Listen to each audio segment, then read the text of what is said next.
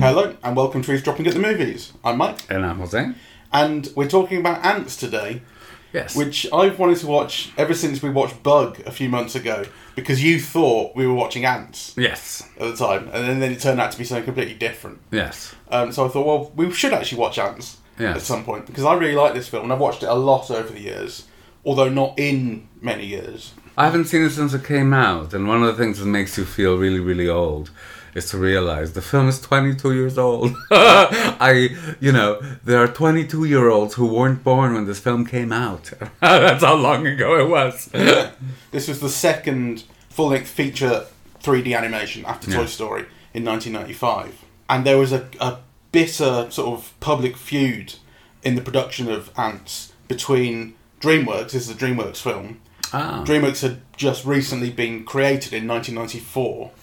I remember DreamWorks being created, yes. Yeah, so Jeffrey Katzenberg kind of fell out with Michael Eisner of Disney, left Disney under this this feud, created DreamWorks, and basically said we're going to destroy Disney, and um, and this film really seemed to be kind of like his pawn, you know, in the affair. So it was being made while Disney Pixar was making A Bug's Life, and in so many ways the films are similar. I mean, they're about ant colonies hmm. and a single ant who's kind of an oddball outcast falls in love with a princess, saves the society, all that kind of stuff. Like it, hmm. there are big uh, similarities between them. A Bug's Life was more successful at the box office, made I think about twice the money, though this made good money as well. Hmm. So they were both successful. This came out a couple of months before A Bug's Life in the US, and I think that was one of the things. Like Katzenberg was, you know, this has to come out first. Um, I've always remembered liking Antz a lot more. I've seen it a lot more. I think I've seen A Bug's Life through only once. This always really appealed to me, and so much of it is Woody Allen's responsibility. It's his wonderful. casting, his performance, his writing. He's the movie. Yeah. When I say his writing, I mean the writing for his character. Although I was just reading about it and found out that he made uh, uncredited rewrites to his character, which makes sense because the character was So written for his voice. Yeah. Uh, and the whole beginning, it not only references his voice, but his persona, Manhattan, specific films. I mean, Yeah, it starts off on uh, the psychiatrist's couch with him playing Z, a worker ant. I mean, just just the idea of Woody Allen as a worker ant is a great idea. It's like a, there's a single line for a film, brilliant, you know. And he's um, also, isn't he one in real life? I mean, you, you know, that's his persona, always working, working, Yeah. scheduled, churning out one film a year, no matter how you know his personal life is going. but it really fits his um, yeah, kind of neurotic, you know, sort of persona. You know, so at the start of the film, he's talking to a psychiatrist, and he's saying, "I just feel so insignificant," and the psychiatrist says. We've made a breakthrough. You are insignificant. Sets up the whole thing, and then this kind of this this sort of vaguely uh, Animal Farm kind of social critique emerges, where you know the ant society is two classes, well, three classes, I suppose. There's the workers, there's the soldiers, and then there's the upper class above them, the princess and the general who who preside over the entire society. And these questions of individual thought. Uh, so Z kind of falls in love with the princess one day when he meets her. She's been, been exercising some individual thought of her own because she goes down to the bar wanting something different in her life, wanting to slum it with the workers. I mean, those things are all kind of cliche-ish, and you know, there isn't really a critique of anything in the film. I mean, there's kind of one of those faux critiques where you know, uh, you you you push a little bit, not too much. Um, Well, everyone comes together quite happily in the end. Yeah. You know. I mean, I think the film is interesting to me for two reasons, really. Uh, one, it's for adults, right? And it's very smart and witty, yeah. And it really is for adults, not only in terms of the wine liners, the situations, you know, the senior psychiatrist and stuff like that. I mean, you know, what the children make of that. Um, so it's quite sophisticated jokes, I think, uh, about sophisticated people. Uh, and then um, the way that it's visualized, which actually I think, you know, I thought one of the interesting things was uh, Woody Allen, the ant, has more uh, complex uh, facial reactions than Woody Allen, the actor. You know, and he gets humor. They get humor from the ant's face that actually you almost never get from you know Woody Allen's own face. Yeah, like you Yeah, know. I think that's probably true. Uh, some of the animation, I think, you can really tell how much it's moved on. And as you say, this is 22 years ago. You know, animation's come a long way. Um, I, I mean, I was noticing the, uh, the the lip sync and the movements of the mouths.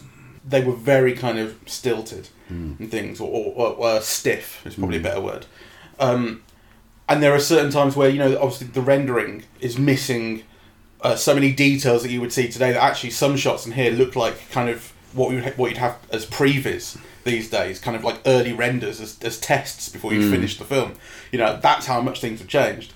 But there's also some incredibly beautiful shots. There's, and what I what I really remarked upon to myself was the composition of shots. I think it's a really artfully and carefully composed film in so many ways, and I think there's a couple of action scenes. Well, there's like the dance scene early on, which I think was wonderful because it's this kind of improvised. Like it's not like a dance routine. It's just Z and the princess kind of being a bit free in amongst this kind of regimented grid of uh, line dancing kind of thing, and you get these shots where it's like the it's the two of them dancing next to each other, inventing something, and it's everything about the shot is kind of geometrically perfect, apart from those two. Mm. You know, and it expresses how how different they are and how uh, liberated they're kind of feeling. There's the action scene where they go to war with the termites, which what I re- what I'd always remembered about the film was the vast shots of the army of ants. I remember seeing nothing like that in A Bug's Life. Um, you know, I, mem- I don't remember ever getting the feeling of like the scale of the colony in The Bug's Life that you do that you do here. I think. Um, I always remember those shots, but one I'd forgotten is when they actually enter the termites' uh, sort of lair, nest, whatever it is, and there's no one there, and then the termites come out of the walls. How creepy that is! I mean, you're right to say this. Like, it's it's it's definitely a kids' film because it's animated, and it's for kids, but it's dark in ways that Pixar never is. Well, when I was saying that it was for kids, I actually wasn't referring to the darkness. Uh, I was referring to um, a lot of the pleasures in the film. Uh, for example, require you to know who Sylvester Stallone is. sure. You know, I mean, just the ability to recognize the voices, right, or some of the responses, right? Uh, you know, so so there's star casting, but actually, you expect the audience to recognize the casting and to value the casting, and for the casting to be used expressively and humorously and so on, which it is. You don't expect kids to get all that stuff, right? No. They don't. So actually, there's a sense in which you know this film is definitely made for adults. Now, it may also be made for kids. Yeah, that I'm less sure of, but it is definitely made with adults in mind in a way that other animated films aren't. Hmm. Uh, okay. I think one of the things that, that started when Toy Story came out in '95, that was when I first really got the sense of people saying, "Oh, it's a film that you take your kids to, but you sit there and watch it yourself." yes. Like, I don't think, even though that may be true of many films before that, I don't think people really said that about a, a, a certain kind of film until Toy Story began. It seemed to be Pixar's thing. I don't know. You, I mean, you know, I always imagine that parents watch Disney films with their kids, and that the films are made for the kids, but with but with the idea that parents are going to watch at least you know a couple of times with them, right? Um, but the balance of all of that in this film was different. I mean, you know, the film begins with a Manhattan skyline, right? with, you know, a reference to Woody Allen's own films. You know, the dialogue is so sophisticated. Yeah, he's seeing a psychiatrist. The image of him on the couch. I mean, what's a kid going to make about any of that? Yeah, you know, I know. it's like asking a kid to understand the New Yorker cartoon. They just won't. I mean, I didn't, right? So I so I think that this film is working on a different level, yeah, Mm. or has a different audience in mind, or it's pitched differently, yeah. There's something. It's quite. It's almost too sophisticated for kids. It's a different type of humor. It's a very verbal humor, a lot of it, Mm. yeah, which requires you recognizing that wordplay, which you don't expect a kid to do that. No, I mean I must say I I, I would have been ten when this came out, ten or eleven. It would it would have come out in the start of '99 here, I guess. So I'd have been eleven years old. I don't remember seeing it at the cinema, but I remember watching it on home video a lot, and that would have been when I was an early teen, I guess. So that's when I would be starting to really appreciate that kind of humour. Um, maybe that's when I would have started to appreciate New Yorker cartoons as well if I'd read the New Yorker at that age. maybe I thought I was smart. I mean, I don't know, like uh, because yeah, I, how much of it did I get? I'm sure I knew who Woody Allen was, and I'm sure I, you know, I'd, I'd seen Sylvester Stallone films and things, but how much of it really spoke to? I don't know. Hard I don't know. a- I mean, I, it's an interesting thing to wonder about because I definitely remember, you know, that watching films as a child, for example, I loved the sophistication of like screwball comedy or a lot of screwball comedy anyway. Did I get all the jokes? Probably not, hmm. right? But there were other levels in which you could enjoy it, or which a child could enjoy it. Now, hmm. I'm not sure of that in relation to this film. Yeah, Yeah. I'm not sure what a child would get out of it, though clearly they did. Though actually, it's also significant because this isn't a children's perennial favorite No. Right the way that some of the other uh, uh, pixar animated films are or other or disney animated films are yeah?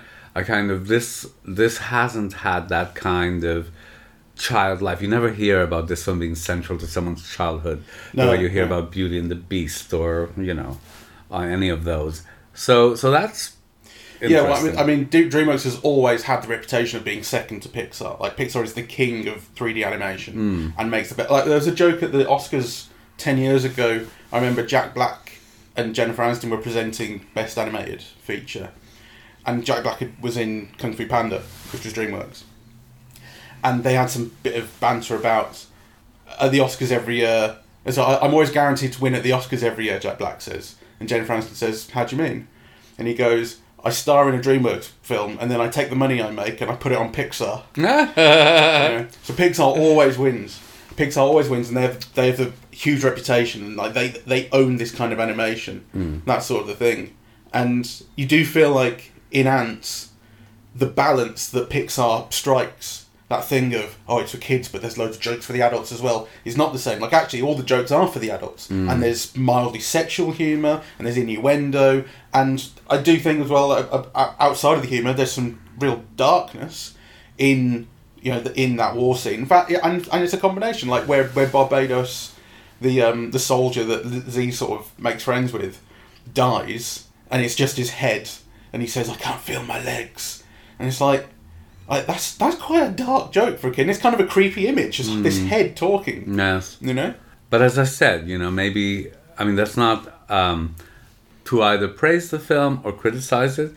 You know, just to point out that those things are there, yeah, kind of, and that they are uh, aiming at a sophistication, which is not to say that they're also not aiming at children, because actually that I, I make to think, how would I know that? How would I get that? Aside from you know, it's a princess and it's a love story and. Um, in fact, nothing truly horrible happens. That incident that you mentioned is probably the worst one. Probably, yeah. Um, Um, so, um, But it's interesting that like when you say about oh yeah it's a princess that's that's a kiddie thing stuff but and that's true but all the way it's treated kind of undercuts what's aimed at Yes. kids about it. Like there's always some comment from Z that's sarcastic and and points to kind of social relations or something like that. Hmm. It's like that's something for adults to get. Hmm. You know it's not something the kids would kids would get. So it doesn't kind of play so heavily into the kind of childhood movie tropes. I guess it likes it likes to step back from them a bit and undercut them all the time. That's Woody Allen's entire persona, really, just standing back and like throwing spitballs and making a comment, and it's exactly what his character does here all the time. And then when they get out into the sort of adventure, looking for Insectopia, I think this is stuff that I did really like when I was a kid. And I remember, I, I remember really liking when they get to the uh, the land of red and white, um, which is what they've been told about this fabled land. Turns out it's a picnic mat, hmm. and and there's just these cans of Pepsi and sandwiches and stuff, and it's and it's all shot from the ant's perspective. What's great is you never get a shot from uh, a human's perspective. You get some sort of aerial shots, but they're hmm. still like you know looking at the ant. For the ants, right? Hmm. So everything's really from the ant's perspective, and these kind of metropolises and weird places, like you you immediately understand them as a human that this is just a picnic, but for the ants it's something incredibly special. Um, and then when they get to Insectopia, it's just a bin with a load of shit around it. And of course, that's exactly what ants love, and it's a great joke. Um, but again, this this came back to I thought, God, this is so beautifully visually expressed. So you have this kid who's running through the picnic, and he's got gum on the bottom of his shoe, and she gets stuck to it, and he goes chasing after her, and he jumps on the lace, and it swings, and it's done in like all- it's kind of slow motion, and he's on the one shoe, and the other shoe comes past, and it's it's a scary shot, yeah. like the shoe going round the background. I thought that was just fantastic, actually, and it really made me think. You know, when I was a child, and I would go into the park, and you know, you'd look at a flower, pollen or something, and you realize there was a whole world inside that pollen, yeah, of mm-hmm. life. You know, and then you think, well, what about if we are like pollen in some giants? You know, like if, if we're just a tiny, tiny part of this big universe, well, you are the Poland, or yeah. Uh, and actually, I thought this film visualized that idea incredibly well. Yeah, like Yeah. Kind of you know the the perspective of the ant versus the human, right? And these enormous towers. Or I love it when Woody Allen says, "Oh, you know, look at all that wonderful stuff, but it's, it seems to be protected by a force field, right?" yeah, the plastic coating on the sandwich. so all of that stuff I thought was brilliant. And then and then when they get to Insectopia and they're hanging around the campfire, which is just a smouldering match, um, you got those like hippie uh, bugs there. And yes, one was the saying, like, Bohemians. yeah. and one was like like what if what if what if there's a world that's so much bigger than us? And all that, like you just said, and then the one's like, "Wow, that's really deep, man." That's me a drawing. It's great, but I, and as you say, all of this really, really plays to adults. How much does that play to a kid? I don't know how, if any of it does. yeah. And um, maybe that's the reason for its relatively sort of limited success compared to the competitor, Bug's Life, which is which I remember being much more, you know, kind of round and colourful and bubbly. Like there's basically almost no colour in this film, interestingly, until you get to Insectopia, when it's um, well, there's a land of red and white, I suppose, and then you get to Insectopia and it's uh, kind of grapes on the floor and there's stuff in the sky and there's kind of colour around there, but um, I guess that's part of it. Like, the, I think the film has a load of charm, but the charm is in recognizing the kind of dull world that it's hmm. building. Like the idea that these workers have nothing in their lives really, they just work and they go to the bar and they work and they go to the And bar. everything is regimented every hour of their days. Even their dancing is regimented uh, and scheduled and timed. But you also get a sense that none of that changes in the film. That's why I think it's like a faux critique, really. You Yeah. Because they're, they're just going to remake the colony, but the colony is going to be exactly the same, right? Like, there's no indication that any of the structures are going to change, right? Yeah, no. When, when in the in the final closing uh, voiceover, Z says, you know, boy meets girl, boy falls for girl, boy restructures entire society. Hmm. It's like, well, we don't know, we don't know that yet, like because that's actually not really what it's about. Well, I mean, the thing is, Z Z leaves and steals the princess, hmm. and it's and then word kind of filters down to the workers, hmm. and of course they don't they don't they weren't there, they don't know exactly what happened. So stories get round, and Z becomes this uh, kind of kind of figure for liberation and freedom. Because just because I, I I really like the way that's done. All these kind of little bits of information are built up in the workers' minds. So um, Weaver, the Sylvester Stallone character, who's his friend, hmm. says, "I know that guy, and then he was he's a worker, but he was but everyone knows him as this war hero, and we know it's because he was pretending to be a soldier so we could get close to the to the princess again." But all the, all the- all the workers are going. Wait, we don't have to be workers anymore. Hmm. Like they, what they take out of what Z's done. Z didn't Z didn't do anything to, be ide- ideological. Hmm. But that that's what they take out of it. This message. So when Z comes back, he's this figure that they've hmm. built up, and he has no idea. Hmm. Yeah, I like the way all that works. Hmm. I I do. I li- I loved it, in fact. But I also think it's just it's not great. Yeah, that you know it would have taken very little to make the film great. You know, because it's almost like verging on it, right? When you think of well, what is it about? You know, the message is is well, you can make the same mistakes that you're making now, but it makes a difference that they're your choice, that it's an active choice that you make your mistakes, and you mm-hmm. think like you know, there's been a revolution, and society has been toppled. There's been betrayal in the palace, and you know, and all this, and that is the conclusion. Yeah, it's, it's quite packed when it comes down to just learn to think for yourself. Because still, you know, still the Queen is there and she'll be back in charge of society, and, and the villain is very, very obvious. The villain is um, uh, not Cutter. Cutter's Christopher Walken character, uh, General. I forget his name. Mandible. General Mandible, the uh, Gene Hackman character. Like he's the villain, and he has this plan to kill half the society. So he'll kill the workers, keep the the soldiers, and make the society strong and all the rest in his image.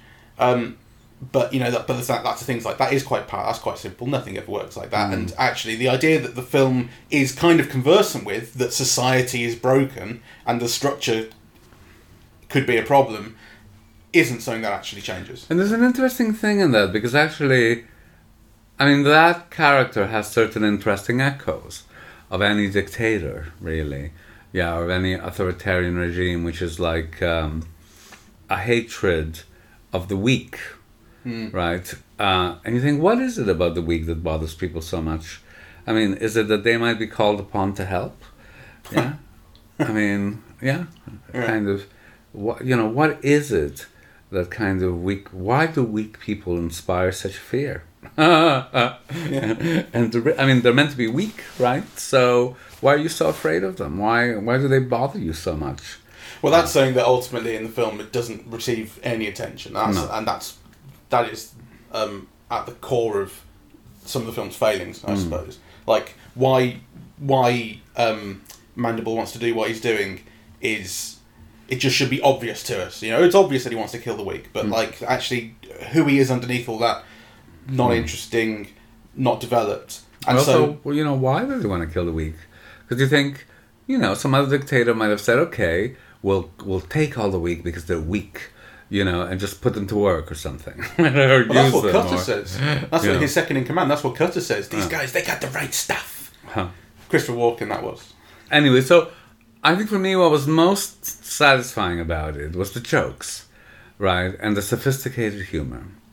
Yeah, uh, and um, the fact that it had set pieces, you know, that in many ways were meant to delight. Yeah, I mean, there's kind of a real attempt at being funny throughout. Yeah, Yeah. and at kind of, you know, landing jokes. So I loved all of that, and the fact that the jokes were of a quite a sophisticated level, I also enjoyed. Yeah. And and for me, the cinematography and the compositions and the editing. Oh yeah, the compositions were fantastic. I think it's s- remo- surprisingly beautiful. Yeah. More than I remembered it being. and imaginative. Like, you know, when you have the face of one ant occupying all of the screen, yeah, with the Woody Allen Shanstone character walking to I mean, you know, there are very interesting compositions throughout. Yeah. So I'm glad we watched it. I'm glad we watched it. So, um, we highly recommend it. Um, so, thank you very much for listening. We're eavesdropping at the movies and we are on. Apple Podcasts, Spotify, SoundCloud, YouTube, Google Podcasts. Mm-hmm. On social media, we're on Facebook and Twitter. And the website is eavesdroppingatthemovies.com. Thank you very much. Bye bye.